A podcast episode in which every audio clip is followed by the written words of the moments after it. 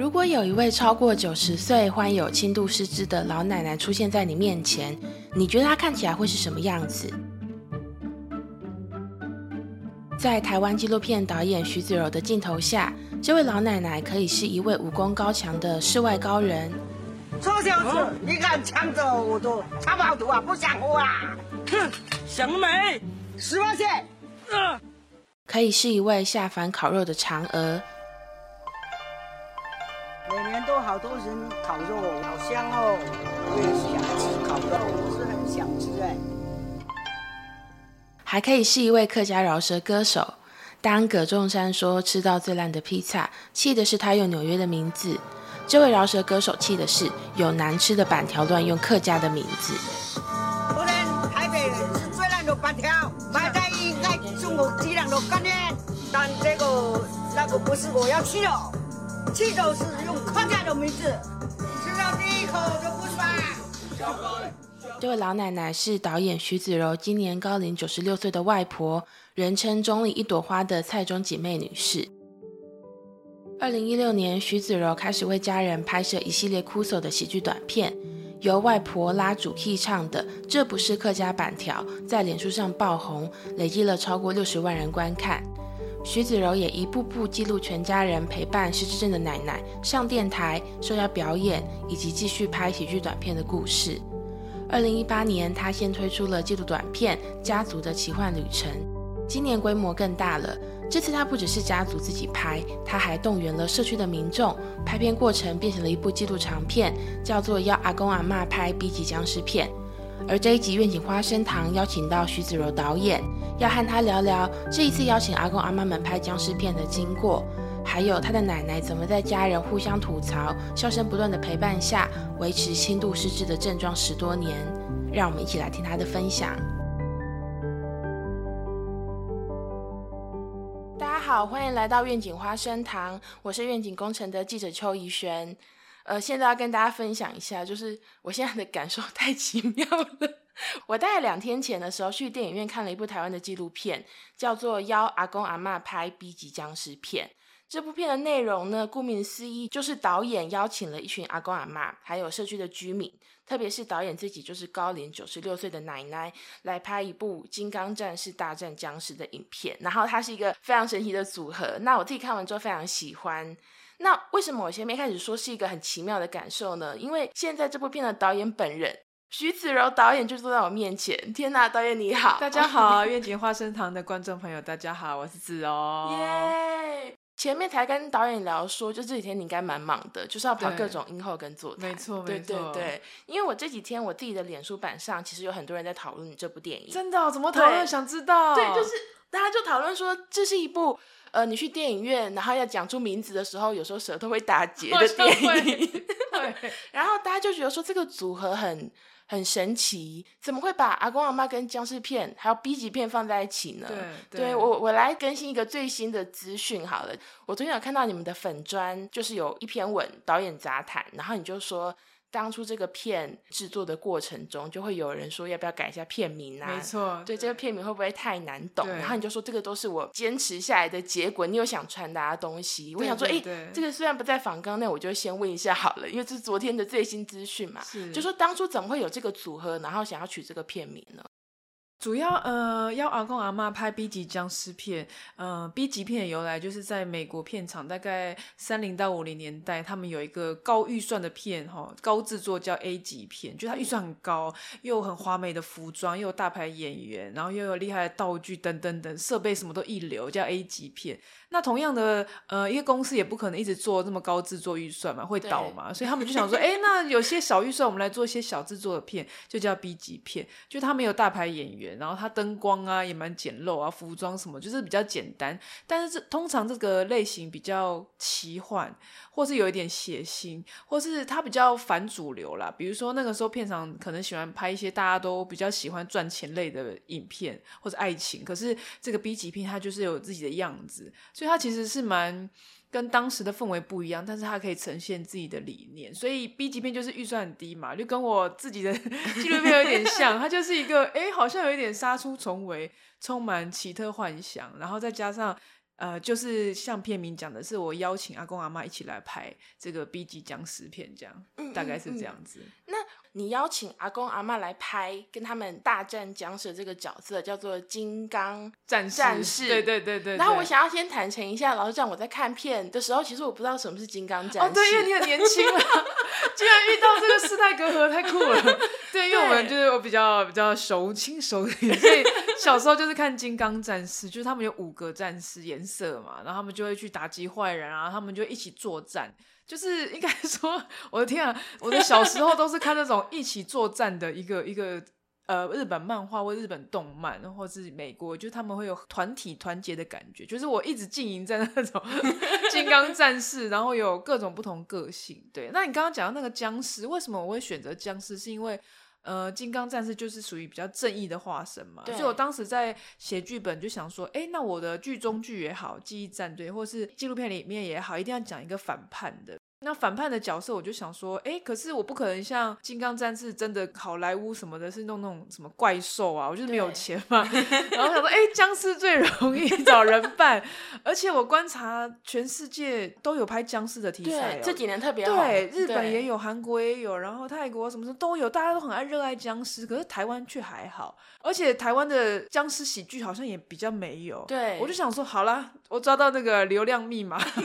僵尸就赶快把它结合在一起，这样。嗯嗯嗯，刚刚提到这个金刚战士跟僵尸嘛，金刚战士有五个人，然后其中有一个粉红战士，没错就是我最前面提到的导演的奶奶。对对对对。但是这部片不只是在记录拍僵尸片的一个经过，它其实是一部在谈失智症的电影。这部片的 slogan 是“光是记得就很忙了”，对就是因为这个对导演的奶奶，呃，人称中立一朵花的蔡中姐妹女士，对对对，她是在十年前被诊断出轻度失智这样子。对对对，所以其实实这部片我自己觉得很有趣的地方是，其实是有点记录你们家族跟奶奶一起拍这种有趣短片的过程，或是你你刚刚提到的最后这个僵尸片的三部曲的小短片这样子。对对对但这个其实不是你们家族第一次拍这种哭手的喜剧短片。不是已经拍很久了，对 因为我四五年前就开始，对我，我有查一下，就是你有帮家人成立一个粉专，叫做“决战家族”。是的，是的，然后，呃，你刚刚说四五年前，但我特别有查一下时间轴，约莫是七年前。已经七年前了，对啊好久了呀，对，一开始是跟你七岁的侄子拍一个枪战的片，对对，在那个顶楼拍枪对，战，那那个才二十秒吧，很有趣。但我就很好奇说，因为我知道你本来就是影像工作者，那怎么会开始想要帮家人拍这种有趣的短片呢？我那个时候就是在一个网络平台，一个喜剧平台当编导，本来就要赋予就是拍喜剧的一个任务。然后你知道，在公司体制下拍东西就很麻烦，你又要写剧本，又要讨论，然后要找演员，要确认，就是一一连串很多事情要确定。后来我就是我侄子出生，就是他常常跟我玩在一起，然后我那时候就诱拐他说：“哎、我们来拍一个影片好不好？你想不想拍那个枪战？我会帮你有一个弹孔哦，会有会有会有爆破什么的。”他说：“好啊。”然后他跟我拍完就二十几秒之后，那个影片给我家人看，他们都非常开心，他们就哇好厉害哦，怎么这么厉害，像真的有烟什么的。然后接下来就是找我表姐啊，跟我奶奶就开始到我家的社区一个停车场，地下停车场。我说：“哎、你们一人来讲一句话，我要做爆破。”这样，就他们也演了，然后看完就也非常开心。然后我奶奶就在那个时候就是只讲一两句台词，然后很耀眼，我就觉得哇，奶奶好像就是为舞台而生，对，无法遮掩她的光芒。其他表姐跟侄子已经变成配角了。对，然后那个时候我为什么要做这个粉砖？是因为我就是跟家人陆陆续续拍一些奇怪的短片嘛，家人自己看。然后一开始可能传到赖啊，那他们就会说：“哎，去哪里看？去哪里看？”啊，我就要传，就很麻烦。我就说：“好、啊，我做一个粉砖了，你自己上网去看。”就是为了偷懒，这样就是知道什么表演就直接往上面放这样子。嗯对嗯嗯，我就觉得说很有趣的地方是，这个影片从一开始说可能只有你的侄子，后来有表姐，后来有奶奶，对后来到我们今天看到的这部纪录片，已经家族好多人都投入了。对对对，我很好奇的是，大家本来就是可以这么接纳表演这件事嘛，大家很放得开耶。其实我以前就是念表演的，嗯所以我对舞台就很熟悉。然后我妈妈她就是一个很爱乱买衣服的女人，她的衣服很怪，就是金刚战士的衣服哦，正红、正桃红、正黄色、正绿、正蓝，就是一些很卡通的颜色。所以我从小就觉得。妈妈很像喜剧演员，穿很夸张的衣服。再加上我们的我的亲戚里面有一个算哥哥哈，他以前是那个红顶艺人，就是就是需要呃男生穿着女装去表演，所以我从小就会觉得人是很有特色，然后表演很展现自己，就有各种可能。所以我从小生活在这种戏剧底下，我就觉得哎，大家好像都蛮蛮蛮能很开放面对很多事情。呃，还有一个是我家人，就是呃我们都蛮开朗的，很会互相开玩笑。不过他们也相信我了，所以后来诱拐他们演金刚战士，居然都答应。哎，接下来我就想要问啊，就是说，因为从一开始的这个家族可能最短二十秒的影片，然后到现在纪录片有八十八分钟，对，然后它就有点像是纪录片加有一个僵尸片的成品，就怎么会这个规模越来越大呢？因为其实我跟家人拍片啊，纪录片里面有讲到拍片，嗯，好一阵子，几年了。然后我们就开始受邀去表演，或是奶奶受邀去上电台。然后我那个时候就觉得啊，奶奶太酷了，就是她，而且她每次被人家访问都一副很认真，很像女明星，就是觉得你是 你怎么好像很厉害啊？比如说我跟你说哈，人就是要怎样怎样，就会有一些金句，对金句，而且平常在家不会讲哎，我就想说这是准备好上节目吗？就是应该说长辈跟失症患者。他们很需要刺激啦，生活，然后那个脑部的细胞才活络，他就是不能一直整天待在家，所以我也见证到他出去受访问很开心，整个人就是开始 转动京剧出来的的时刻这样，所以那时候我就开始拿摄影机记录哦，可是呃，我那个时候想要拿补助把我们呃陪奶奶表演上台剪成一个短的纪录片，我那时候申请很多补助都没有上。就一直都没有，可能是太过欢乐吧，或是呃，可是我觉得应该说是现在的补助跟大家对病患的想象还是蛮框架的。他会觉得病患要有病患的样子，可是我的就是奶奶是轻度很开心，其实生活没有太大的影响啊，就那个影响没有到你会觉得很痛苦，所以他们会觉得这好像不叫纪录片吧，或者是有一些。呃，协会或他们他们想要看到是比较视觉化的照顾者的辛苦。我确实，我的奶奶没有这么的重症，所以她呈现不出来。所以我那时候一直没有拿到经费，所以我是把素材都放着，就一直没有管它，就想说，哎，希望哪一天能够啊，我有经费，我再来申请。然后后来就是我申请到桃园的城市纪录片比赛，那时候本来想把那个上台的画面所有的剪剪接完，做一个短片。那我进入到那个呃申请到补助，然后有上那个培训班，当时老师就说啊，你都拍完了，你干嘛还来？我就想说哦，也是啦，就我这个很开放，我说哦，然后他就说你要不要拍一个新的？我就想说也好，然后当时是我很多朋友都一直问我说，哎，你是怎么跟家人拍片的？对，一开始我就聊说哦，就是我准备好东西啊，拿台子给他练习啊，就是讲的比较云淡风轻。是，后来可能是太多人问我，我就想说，哎。这个就很不容易耶，对呀，超不容易。对，可是因为对我来说可能没有到很难，可是大家就会很认真问我之后，我想说，哎，那我来拍一个实用说明书好了，告诉大家怎么跟家人拍片。对，所以他就揭示了，你跟家人一起创作就会鸡飞狗跳，就会乱七八糟，很不受控哦。它就是一个无法照你的想象规则去走，但是你会得到很多的呃养分跟成就感。这个虽然对我来说没有任何的钱，但是对我的价值很高，就是会完成自己一件事情这样子。对，刚刚突然提到价值的事情，这个虽然也没有在访纲里，但因为我现在也是一个打工的 工作的人，我就会想到你刚刚说跟家人拍片有一个价值，然后你们拍的东西就是很欢乐的，但是因为你本来之前的工作也是拍喜剧，对，跟家人拍跟在工作时候拍喜剧那个感觉是，我觉得差很多，因为。跟在公司拍，你就会找一些艺人或网红嘛，然后拍完之后，他们就谢谢，好辛苦了，拜拜，就再也不联络。就是你会觉得自己，因为我很喜欢喜剧，是我喜欢看人的特质，然后我们一起想象那个有趣的点，把它演出来啊，剪辑啊，整个，我觉得这是一个很大的成就。因为喜剧的节奏它需要累积，它跟一般剧情片不大一样，所以也许你看到一个呃喜剧的笑点，你笑了，可是它这前面有五个铺陈才达到那个，所以我觉得那个是对我来说是很结构性跟聪明的事情，所以我会觉得很有挑战性。但是你跟艺人拍完，他们就走了，你就觉得我觉得很失落，我觉得啊就这样子那么认真之后就没了。然后虽然有些点阅率很高，然后你会觉得好像。都跟你没有太大的关系，没有很乐在其中吧。然后跟我家人就是因为，不管是我奶奶轻度失智症，她会忘词啊，我们在旁边就会一起陪她，一起陪她念出台词。然后我奶奶因为忘词，也会讲出一些很奇怪的笑点。然后我的家人在旁边就一直笑笑快哭了。然后全部人陪她完成。然后我就觉得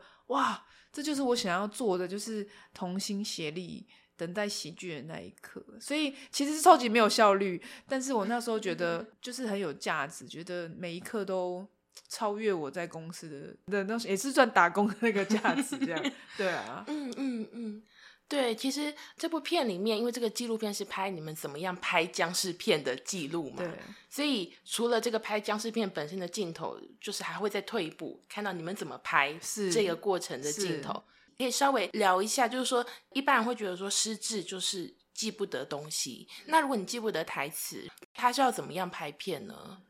呃，因为我奶奶她是轻度失智症嘛，所以她是十几快也快逼近二十年前就是有失智症的征兆，所以我大舅我们家族就赶快带她去呃做诊断，诊断出是轻症。所以轻症的状态，她目前就是呃短期记忆消失，就是你上一秒跟她讲的是，她可能下一秒就忘，或者是她前二十分钟吃完午餐，你问她，她就忘了。呃，短期记忆其实不会影响到一个人太多啦。然后加上我奶奶的失智症征兆，呃，每个病患都不一样。那他比较是，比如说重复啊，或者是忘记短期记忆。刚刚有讲，有时候时间顺序可能会搞错。比如说今天早上他就会说，哦，是不是要倒垃圾？早上八点，就是他会有一些时序问题。但是这其实都是能克服的。就是大家听到失智症可能都会觉得，哇，好可怕。但是我会觉得。哎，轻症真的是可以做很多事情，大家不要这么恐慌好吗？就很像 COVID 那时候，大家都哇怎么办？决战就是虽然真的是有一些很大的伤害，但是也是会有没有伤害这么严重的症状出现。对，所以我奶奶的呃短期记忆消失，你就要在台词上就要拍摄前就要设计好，比方说她。不能超过七个字、八个字，哈，我就会帮他删减台词。也许有时候一定要讲到两句话，我就会呃现场跟摄影师说，那我这两句话分成两个画面拍，让他前面只要说五个字，后面说六七个字，就是当下就要决定。然后我也跟摄影师之前拍成前就有说，奶奶的部分可能他会忘记，也会记得，我就是要读，所以你都不要关机。所以一直开着，我就一直跟他对，然后台词是我讲一句，他讲一句，我讲一句，他讲一句，所以会一直拉长时间。然后我觉得我摄影师因为是认识的学长，他也很理解我，我就说反正就是要等待奶奶成功的那一刻，我不管怎样我都会等这样子。对，然后加上。也是跟家人拍片吧，所以，嗯，我都会安排我大舅啊跟妈妈在旁边。所以，如果我我呃需要在摄影机离得比较远一点，离奶奶远一点，可是旁边就是大舅，所以我讲台词，我奶奶可能没有，你知道心不在焉，那我大舅就会说你要说什么怎样怎样，我奶奶就哦好，所以 我是有安排小帮手的概念。我们不可以让僵尸。我们不可以让僵尸，当僵尸让让僵尸。我们不可以让僵尸，我们不可以当僵尸，当僵尸让。哦，我们不可以让僵尸夺走我们的记忆，夺走我们的屁，记忆。我听到夺走我们的屁，就全部人一起帮忙这样。嗯嗯嗯。那另外一个我好奇的是，就是我刚刚讲到的那个待机时间，就是虽然我自己完全不是相关背景出身的，但我大学的时候也曾经跟我的朋友一起去拍他可能毕制或者什么的，我去当小助理，我就说好累，拍片好累，要等好久，拍片很累，就是一直在等，然后你会很紧张，而且是有那么多人的压力。奶奶在现场，她要怎么等呢？奶奶就是，比方说，我请她站在一个位置，是，然后我已经确定好还要在这个画面拍，我就会说，好，你接下来台词是说你干嘛啦？然后他就说你干嘛？我说你干嘛啦？因为我们已经习惯，他知道我一讲话就是他的台词，所以他会知道哈。他有时候会说我要比这个动作嘛，可能我不小心比出来，他就知道我说哦，对你比一下好了。他现在已经越来越厉害，对，然后就是会一直呃不关机，一直开着录的，所以我就会截取里面最好的画面，就是他成功的画面，这样，对，因为我自己最近也在看一些跟失智症有关的资料，然后他其实一直很强调一个精神，叫做以人为本的一个照顾的精神，就是说每一个患者他其实虽然都叫失智症，但其实大家的个性或大家的习惯都不一样。然后落实在你们的片场里面，我就觉得说哇，原来这个具体呈现就是这样。例如说，像你刚刚讲的，有点像是英英奶奶的状况，你帮她克制化一个专属她的拍片模式，是是是或者是其实片中也特别提到，你们可能会调整一些拍片的时间，对比如说奶奶比较习惯在哪一个时间段她比较有精神，对对然后她大概可以拍多久，她可以会她可以回去睡午觉的，对对对 没有人可以，只有她，女主角的待遇。对对对，只有他，还有一个很大的力量是集体的力量，就是你们家人。是对，因为这部电影一直强调说，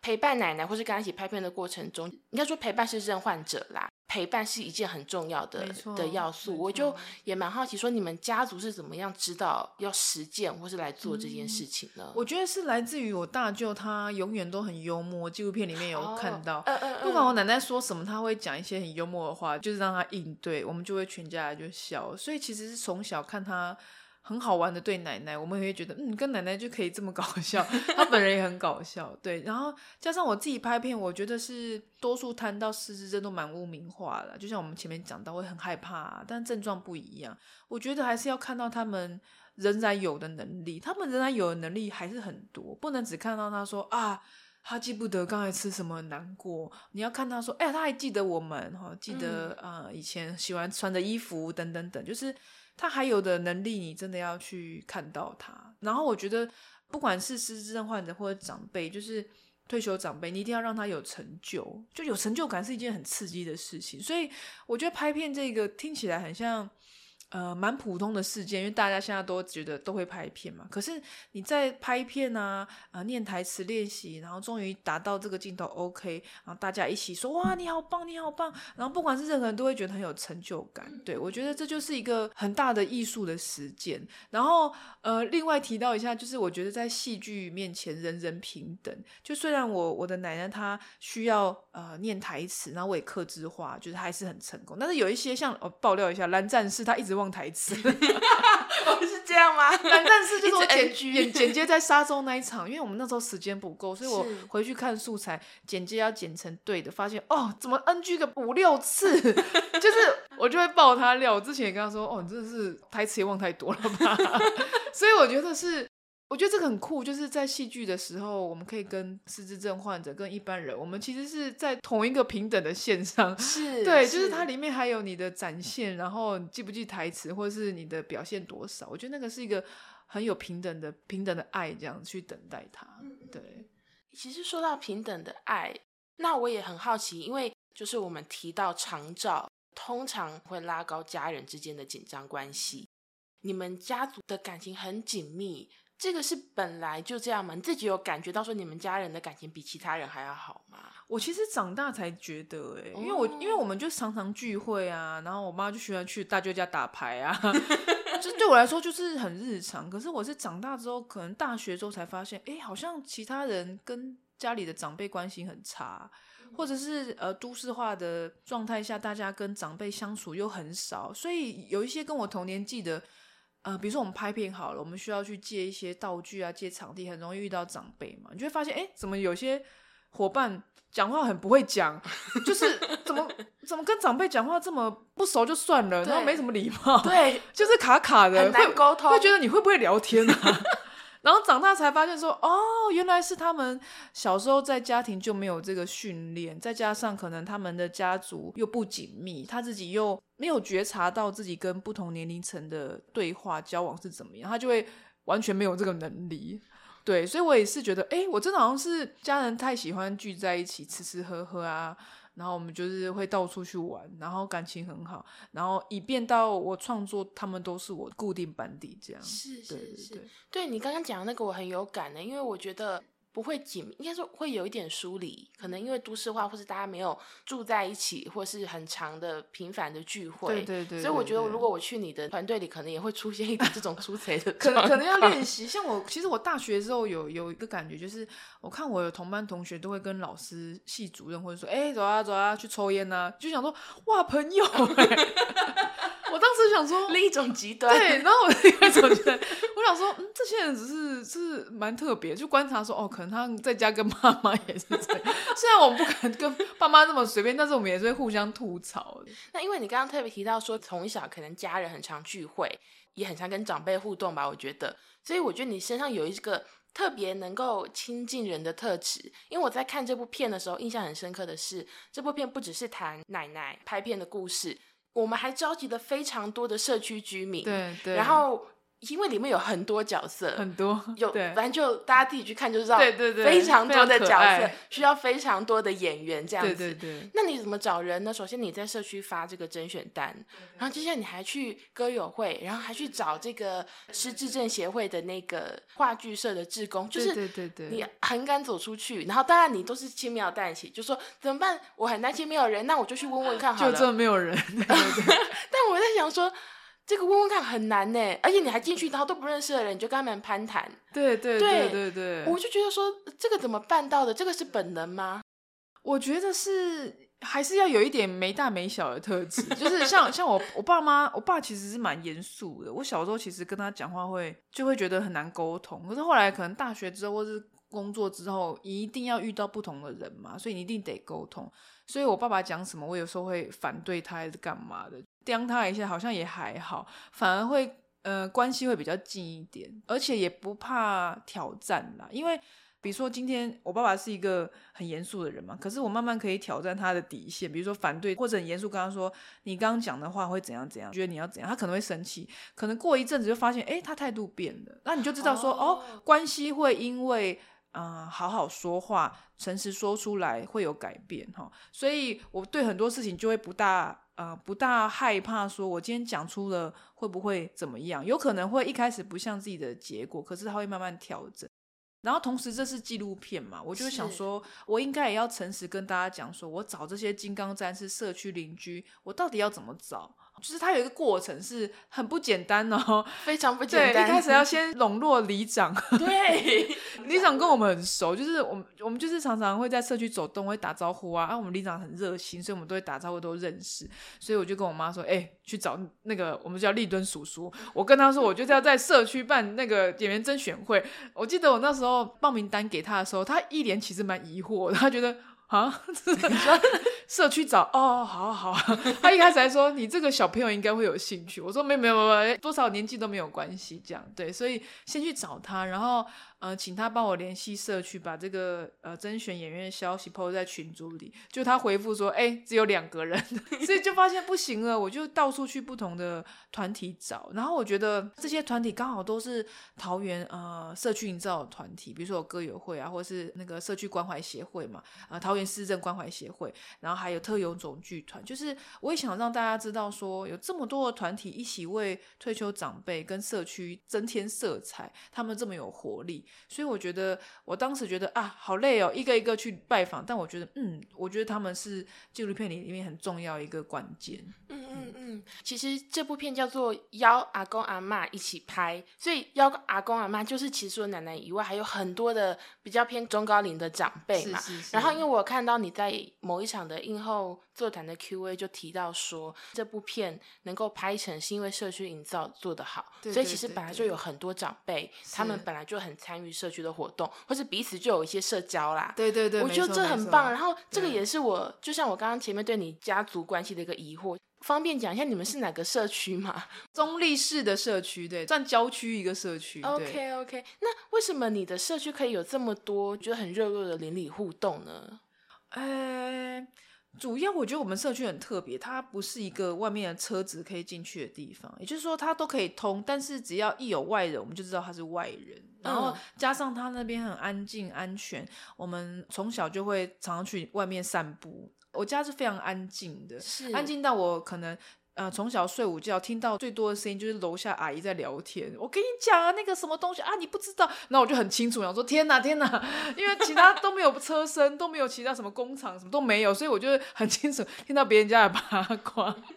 我就我社区是一个非常安稳的地方，然后我觉得有一个部分是。应该全台湾都这样吧，很喜欢办一些活动，什么中秋节活动啊、送礼活动。我们那边还有社区的模范母亲，我奶奶有得，我陪她去领奖这样。然后土地公庙会有拜拜啊，就是这些看似很不起眼，但是台湾里民的活动，其实每个社区有做，我们就可以一起去联络，看到对方啊，也会聊天这样，所以大家都算认识啊。对啊，嗯，那你自己觉得说有这种？比较热络的邻里互动，对于长辈们的生活有没有带来什么样比较正面的影响呢？我觉得很重要是大家都互相观察对方。比方说，我奶奶她其实失智症已经十几、十几、二十年嘛，她在社区走的时候。因为一般长辈，呃，有些邻居不一定知道他会他是轻度失智，但是他知道奶奶是我们社区年纪最大的，所以他只要走到商店，他就会说：“哎，我看到你奶奶刚刚去商店呢，哈，他去拜土地公。我哎，我看到你奶奶去拜土地公，就大家都互相通报，对，所以这个通报的那个成果，我之前有，哎，我前几天有爆料，就是。我以前国中生开始谈恋爱的时候，暧昧的时候，我只要在巷口有男生送我回家，最底底端我我家人就知道。我一开门他就说：“刚才那男的是谁？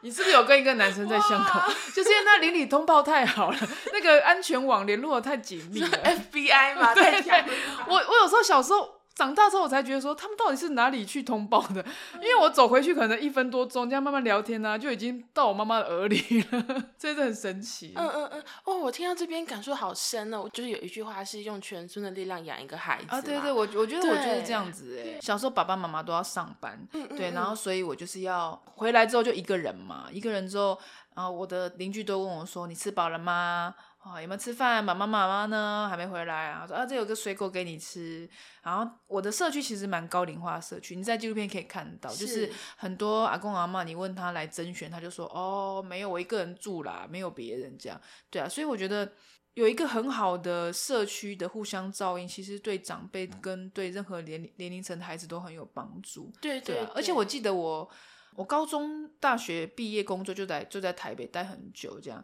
然后我记得我之前一直以来工作好几年都是住顶楼加盖，你知道台北市就是你进到一个大楼，你就不会跟别人讲话啊。对啊。然后隔壁有邻居，你会觉得怪怪的。对啊。对，就是有一种嗯，好像它的空间感就设计的让人家觉得不好意思跟人家打招呼吧。对。然后你心也可能会有点紧张。我记得我很记很深刻是有一天我一直以来就住顶楼加盖嘛，它是一个顶楼加盖，然后有呃有点像空中的菜谱。就是可能是隔壁人家的小菜园，然后每次我回去啊，有个阿姨就在转角做一个她自己加盖的厨房。我一进去回来，她就说回来啦。我每次都超想哭。我一开始说嗯，后来觉得啊，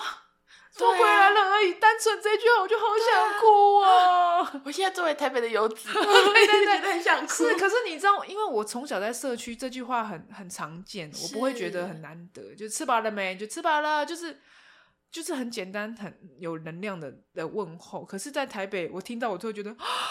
久违的吃饱了没？对，哇，嗯，我刚刚之所以会特别跟子柔讲到这句话，是因为我觉得你们社区的这个很好的互动，我觉得是因应这种怎么说呢，高龄化社会的一个新的面貌嘛，就是其实是用全村的力量照顾一个长辈，或是让一个长辈好好的生活。是对，所以我特别问这个是想说。嗯，不知道听到这一集的听众们，大家可以仿效一下，带回自己的社区。对，所以只要你啊，不管你住在大楼还是社区，只要小朋友回来就说你吃饱了没，你觉 得获得一个很感动的眼神，跟一个就很温暖的。我刚刚就是一个。心中就一股热流的感觉，对对对。那因为其实这部片我非常喜欢，然后我很认真的看一些里面的蛛丝马迹嘛。然后其中有一个是，就是在片中有拍到说，大概拍到一半的时候，奶奶刚好有手受伤，然后那一阵子她就是不太能够出门，也没有办法拍片，就郁郁寡欢这样。那我也想知道后来的状况是怎么样的，因为后来没有拍出来。我其实很纠结，因为她跌倒，她有去开刀缝起来嘛，然后。主要是他，因为老人家开刀，精神精气神会大大受损，所以他就是可能有点不高兴啊，就也吃很差这样。我们那时候就是每天带好吃他喜欢吃的给他吃，然后陪他。所以后来其实是他康复了，但是我中间一直想说啊。就真的会觉得说，这部片走到这也是因为我很想要帮奶奶记录，就是有他一起，大家真的很开心，就陪着他那种向心力。那我想说，哈，如果他不行，我真的找不到任何人比她适合当女主角。所以我其实那奶奶受伤的那几个礼拜，我其实都我就无法思考。哎，我就每天觉得希望奶奶可以。赶快好，然后常常去看她，然后都会问说她今天有多吃饭吗？然后今天有吃，啊，今天没有吃，为什么她不吃？那我买的黑糖蛋糕有黑糖蛋糕吃光光，选择性对，那布丁也有吃，好，那就好，那就好，对，就是很很无法想象那个紧张感啦，对，是啊，不过还好他。真的有有康复，刚好很多东西设计给他的也不是动作戏啦，就像我的动作戏啊，都设计给我大舅，就红战士，他专门在打架，那打僵尸啊，然后热天都是他，只要很热都是他出去，所以他常有时候被访谈，他就说，哦，实在太热，好累，我就说 他比较辛苦，因为他是也是主角之一，武打武打戏就丢给武打戏专门的演员，对对对对对，毕竟他是主角之一，比较辛苦。嗯嗯嗯，那除了拍片中间的困难之外，我还有一个想问的，就是其实前面稍微有提到了，就是找资金很困难。对，那个变身腰带只有一条，对对，然后就是共享经济啦，记账对，没错没错。但这也想问了，这个到底是因为这个实际预算只能做一条，所以你把它写进去呢？对对对，没错，就是我跟你讲，贫穷不会限制我们的想象，它只会激发我们的创造创造力。这样，那时候我就是因为我腰带啊，那个重要的腰带，我那时候。开拍前我就去询价，实在太贵了。有一个报给我七万吧，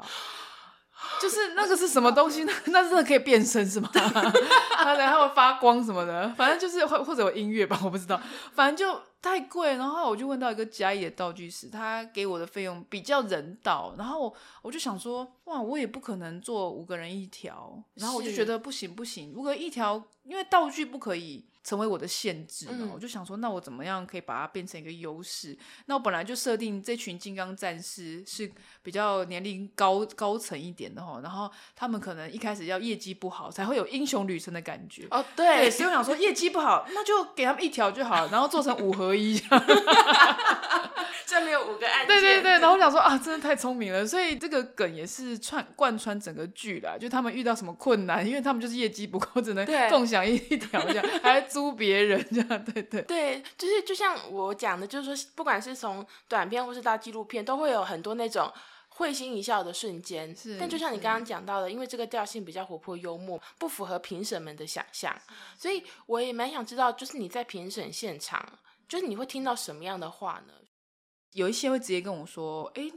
照顾者很辛苦。那重症啊，像我隔壁邻居，爸爸会他爸爸会骂他会游走，就是他会告诉我别人家的故事。我就觉得，我就会回他说这些症状确实存在。那拍了很多重症的纪录片或是新闻报道也存在。那还没有在讲轻度可以做很多事情，所以我想要做这样子。所以他们是直接搬出一个我们刚刚讲的病症的框架给我，然后他们看过的。”样子被拍出来，他觉得你应该要拍这样子，所以我拍一个没有人拍过，他们会很害怕，觉得这是什么？所以我我跟我其实那时候去提案啊，或是很多地方或企业有一些啊奖金补助，我记得我把我的故事写得清清楚楚，一到二十一场。可能从拍片开始，我就写说我要发传单、找里长、找演员上演员课，然后接下来访谈，就是架构都已经百分之七八十有了。但是我就算写这么清楚，报告这么清楚，评审还是会问我说：“我不知道你要拍什么。”评审可能就是。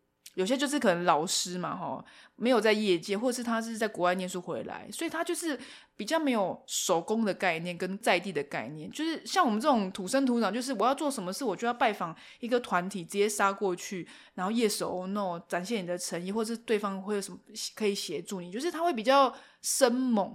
你必须要这样子，你才能长出比较草根的东西。可是其实评审他不一定知道了解，所以他会一直很害怕，觉得。可能我看起来比较嗯没有这么严肃吧，他们会觉得是骗我的吧，所以常常我得到的评语都是第一个就是我想象不到你要怎么拍，然后这个好像是嘻嘻哈哈就过去了，很常会有这种，然后嗯、前面其实蛮我蛮挫折，我应该是写了二十几个补助都没有中哦。直到我为什么可以拍《金刚战士》这个后半部，是因为桃园文化局影视科补助我，我拿到了影视补助，我才开始启动，觉得我终于可以拍《金刚战士》，找开始扩大找居民一起去。就是那个时候，我才觉得说我一定得拍出来给人家看，大家才知道我在说什么。这些评审是永远无法靠我的气话术跟文字的，我就比较释怀，觉得说啊，我们就是呃，先做出来再说。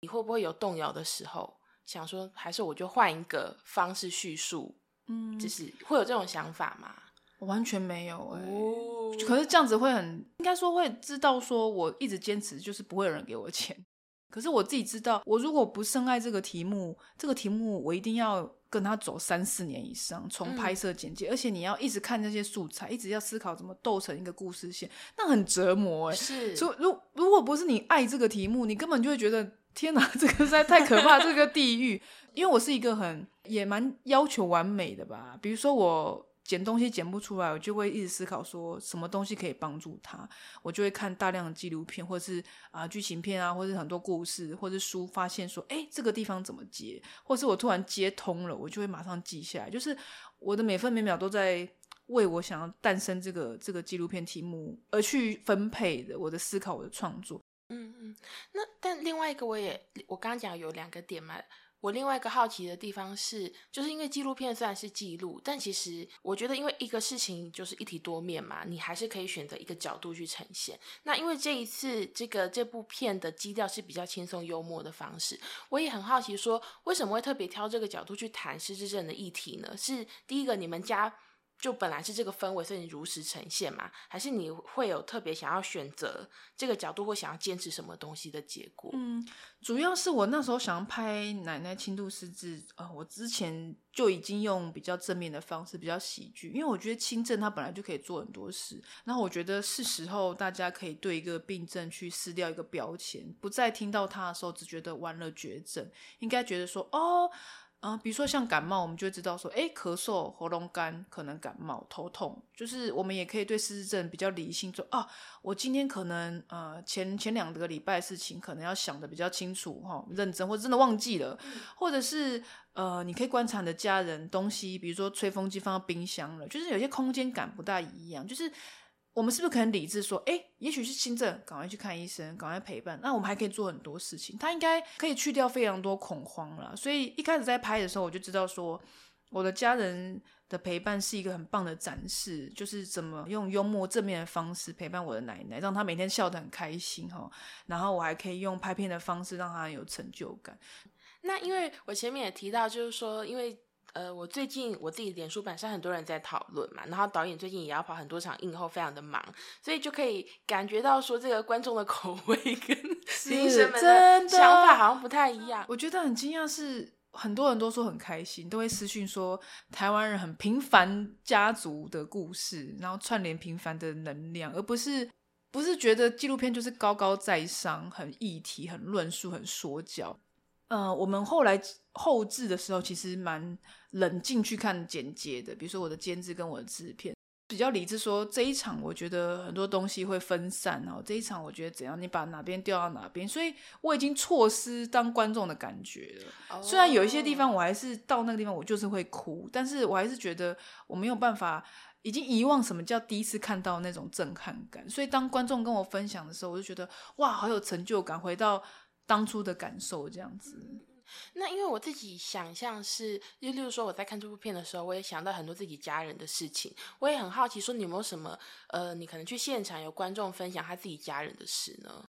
嗯、有一个大姐很感动。其实我去北中南，很多愿意跟我分享现场的、啊、举手的时候，就跟我分享说，他们都会边讲边哭。哎，就是你会感到那个能量很强。她会说，有一个大姐她说，她觉得很。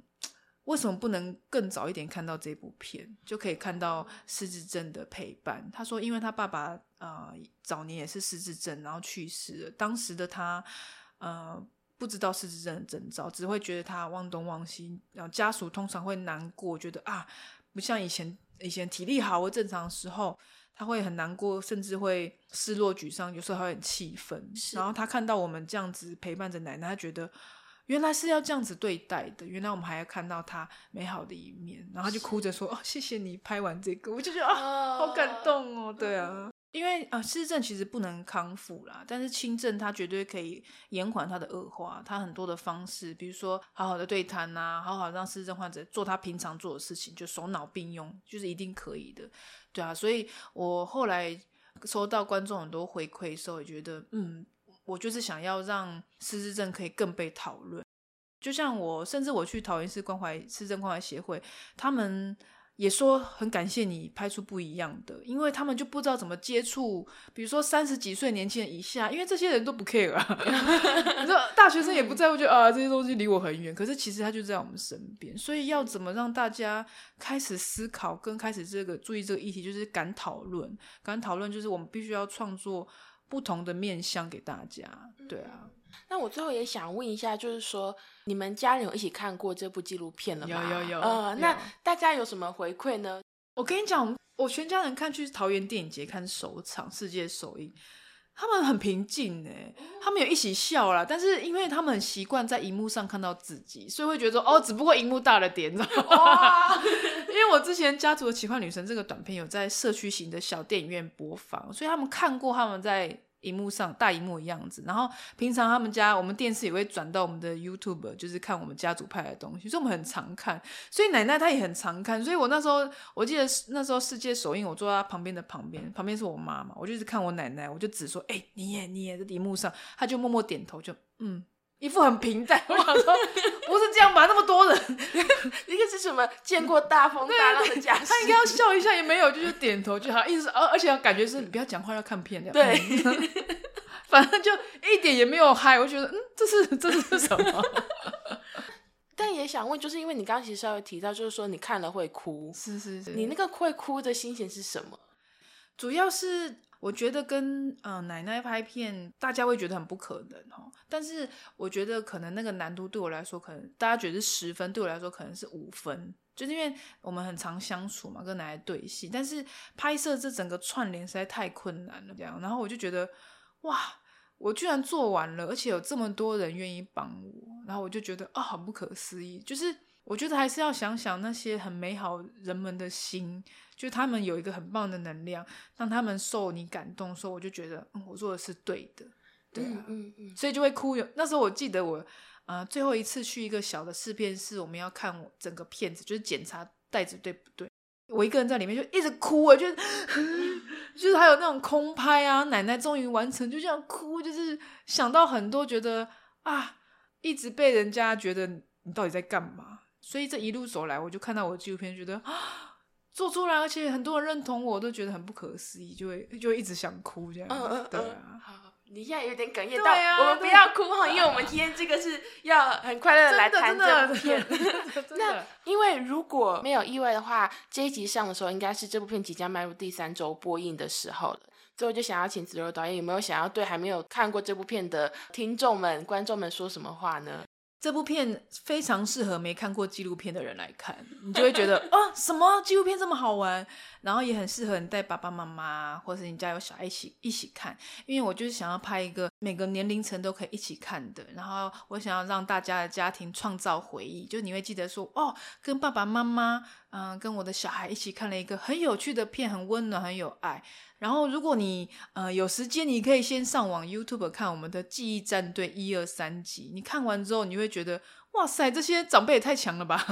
然后粉红战士很可爱。然后看完之后，你就会一起看我们的纪录片，邀阿公阿妈拍 B 级僵尸片，你就知道说哇，这一路上怎么走的，怎么拍的。或者你也可以先看纪录片，看完之后你就想说，那我一起跟演员一样，看着那个成品诞生。对，那也很高兴今天邀请到子柔导演来到我们节目。就是除了说要邀请大家多去看片之外，我真的觉得看了这部片，你对于失智症会有一个完全不一样的、重新的认识。那我觉得，不管是对于患者本身，或是我们自己思考。老是怎么一回事，都是一个很重要的提醒。这样，是是是。嗯，那我们今天的节目就先到这边。如果你对我们今天的节目有什么想法，欢迎到愿景工程基金会的 IG 或是愿景花生堂的各大收听平台留言给我们。那谢谢子柔导演今天来到节目，我们下次见，拜拜，拜拜。谢谢大家收听愿景花生堂，这是由愿景工程基金会制作的 Podcast 频道。我们是一个报道公共议题，也举办实体活动、进行倡议的非营利媒体。